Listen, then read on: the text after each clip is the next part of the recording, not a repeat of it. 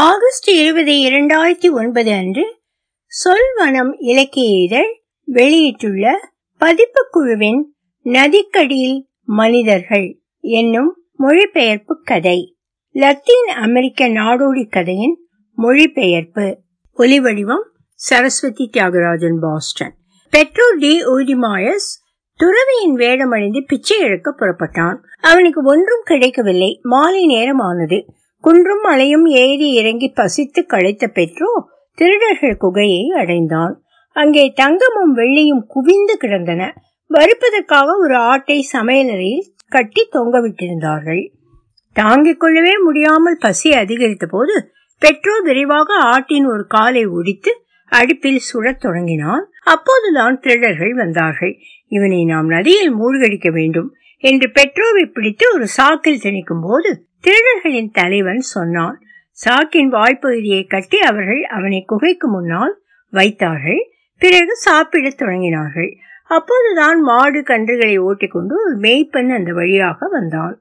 அவனது பாட்டை கேட்டபோது சாக்கின் உள்ளிருந்து கடவுளே என்னை காப்பாற்று. அவர்கள் பணம் வாங்கிக் கொள்ளும்படி என்னை வற்புறுத்திய போது உன் பொருட்டுதான் நான் அதை மறுத்தேன். நதியில் மூழ்கி நான் செத்து விடாமல் நீதான் காப்பாற்ற வேண்டும். என்று பெட்ரோ கத்தினான் பிரார்த்தனையை கேட்டு இடையன் நின்றான். அவன் சாக்கின் கட்டை அவிழ்த்தான். அதோ ஒரு துறவியின் தலை வெளியே வருகிறது. தந்தையே என்ன ஆயிற்று? மெய்ப்பன் கேட்டான். ஒன்றும் பேச வேண்டாம் சகோதரா. பெட்ரோ சொன்னான். நான் பிச்சை கேட்பதை பார்த்து சில கனவான்கள் என்னிடம் ஒரு பை நிறைய பணத்தை வாங்கிக் கொள்ளும்படி சொன்னார்கள். நான் அவர்கள் சொன்னதை கேட்கவில்லை. என் ஆசிரமத்தில் உள்ளவர்கள் சிறிய தொகையை மட்டுமே வாங்கிக் கொள்ள வேண்டும் என்பதுதான் சட்டம். பை நிறைய பணத்தை வாங்கிக் கொள்ளும்படி அவர்கள் என்னை மிகவும் கட்டாயப்படுத்தினார்கள். நான் மறுத்தேன். கடைசியில் அவர்களுக்கு கோபம் வந்துவிட்டது.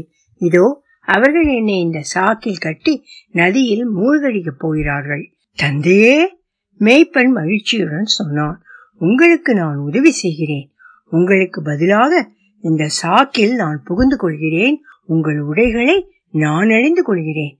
நீங்கள் இந்த மாடு கன்றுகளை ஓட்டிக்கொண்டு அடுத்த அடிவாரத்துக்கு செல்லுங்கள். இருட்டு பரவத் தொடங்கிவிட்டது. அந்த கனவான்களுக்கு இந்த ஆள்மாறாட்டம் தெரியாது. என் மனது மாறிவிட்டது என்று எவ்வளவு வேண்டுமென்றாலும் பணம் வாங்கிக் கொள்கிறேன் என்றும் நான் அவர்களிடம் சொல்கிறேன். அப்படி அவர்கள் உடைகளை மாற்றி அணிந்து கொண்டார்கள். மேய்ப்பனை சாக்கின் உள்ளே போட்டு கட்டிவிட்டு பெட்ரோ பசுக்களை ஓட்டிச் சென்றான். சாப்பாடும் மதுவும் உண்டு குடித்த பிறகு திருடர்கள் வந்தார்கள். ஒரு திருடன் சாக்கு மூட்டையை எடுத்து தோளில் போட்டுக்கொண்டான். உடனே மேய்ப்பன் நீங்கள் எவ்வளவு பணம் கொடுத்தாலும் நான் வாங்கிக் கொள்வேன். ஒரு பை நிறைய ரெண்டு பை நிறைய மூன்று பை நிறைய என்று கத்தினான். ஆனால் கனவான்கள் அதை கண்டுகொள்ளவில்லை.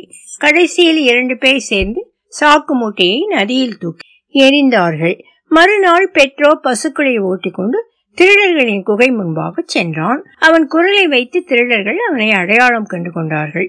திருடர்களின் தலைவன் வியப்புடன் கேட்டான் தந்தையே நீங்கள் எப்படி நதியிலிருந்து தப்பித்தீர்கள்?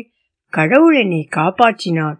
சகோதரர்களே கடவுள் எப்போதும் பாவப்பட்டவர்களுடன் தான் இருப்பார். நதிக்கடியில் நிறைய புனிதர்கள் வாழ்கிறார்கள். அவர்கள் என் கஷ்டங்களை பார்த்து மனம் வருந்தி எனக்கு அன்பளிப்பாக இந்த மாடுகளை கொடுத்தார்கள். என்னை பாதுகாப்பாக கரையேற்றி விட்டதும் அவர்கள்தான். என் நினைவுக்காக என் உடையை மட்டும் அவர்கள் வைத்துக் கொண்டார்கள். கடவுள் அவர்களை ஆசீர்வதிக்கட்டும். என்றான் பெட்ரோ நண்பர்களே திருடர்களின் தலைவன் சொன்னான் இது போன்ற பசுக்கள் இருந்தால் ஆயுள் முழுதும் நாம் சுகமாக வாழலாம். பாவிகளுக்கு உதவி செய்கிற இந்த துறவி நிச்சயமாக நம்மை சாக்கில் போட்டு கட்டி நதியில் எரிவார் அப்படி நமக்கு தேவையான பசுக்கள் கிடைக்கும். பிறகு அவன் பெற்றோரிடம் தந்தையே எங்கள் வேண்டுகோளை நிராகரிக்காதீர்கள் என்றான். அப்படி செய்வதில் எனக்கும் மகிழ்ச்சிதான். ஆனால் நான் ஆசிரமத்துக்கு திரும்பி செல்ல தாமதமாகிவிடும். அதனால் என்ன?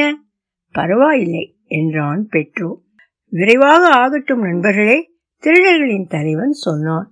அவர்கள் எல்லாம் சீக்கிரமாக ஒவ்வொரு சாக்கிற்குள் புகுந்து கொண்டார்கள். பெட்ரோ உடனே சாக்கின் வாய்ப்பகுதிகளை இறுக்கமாக கட்டி எல்லா சாக்கு மூட்டைகளையும் நதியில் எறிந்தான்.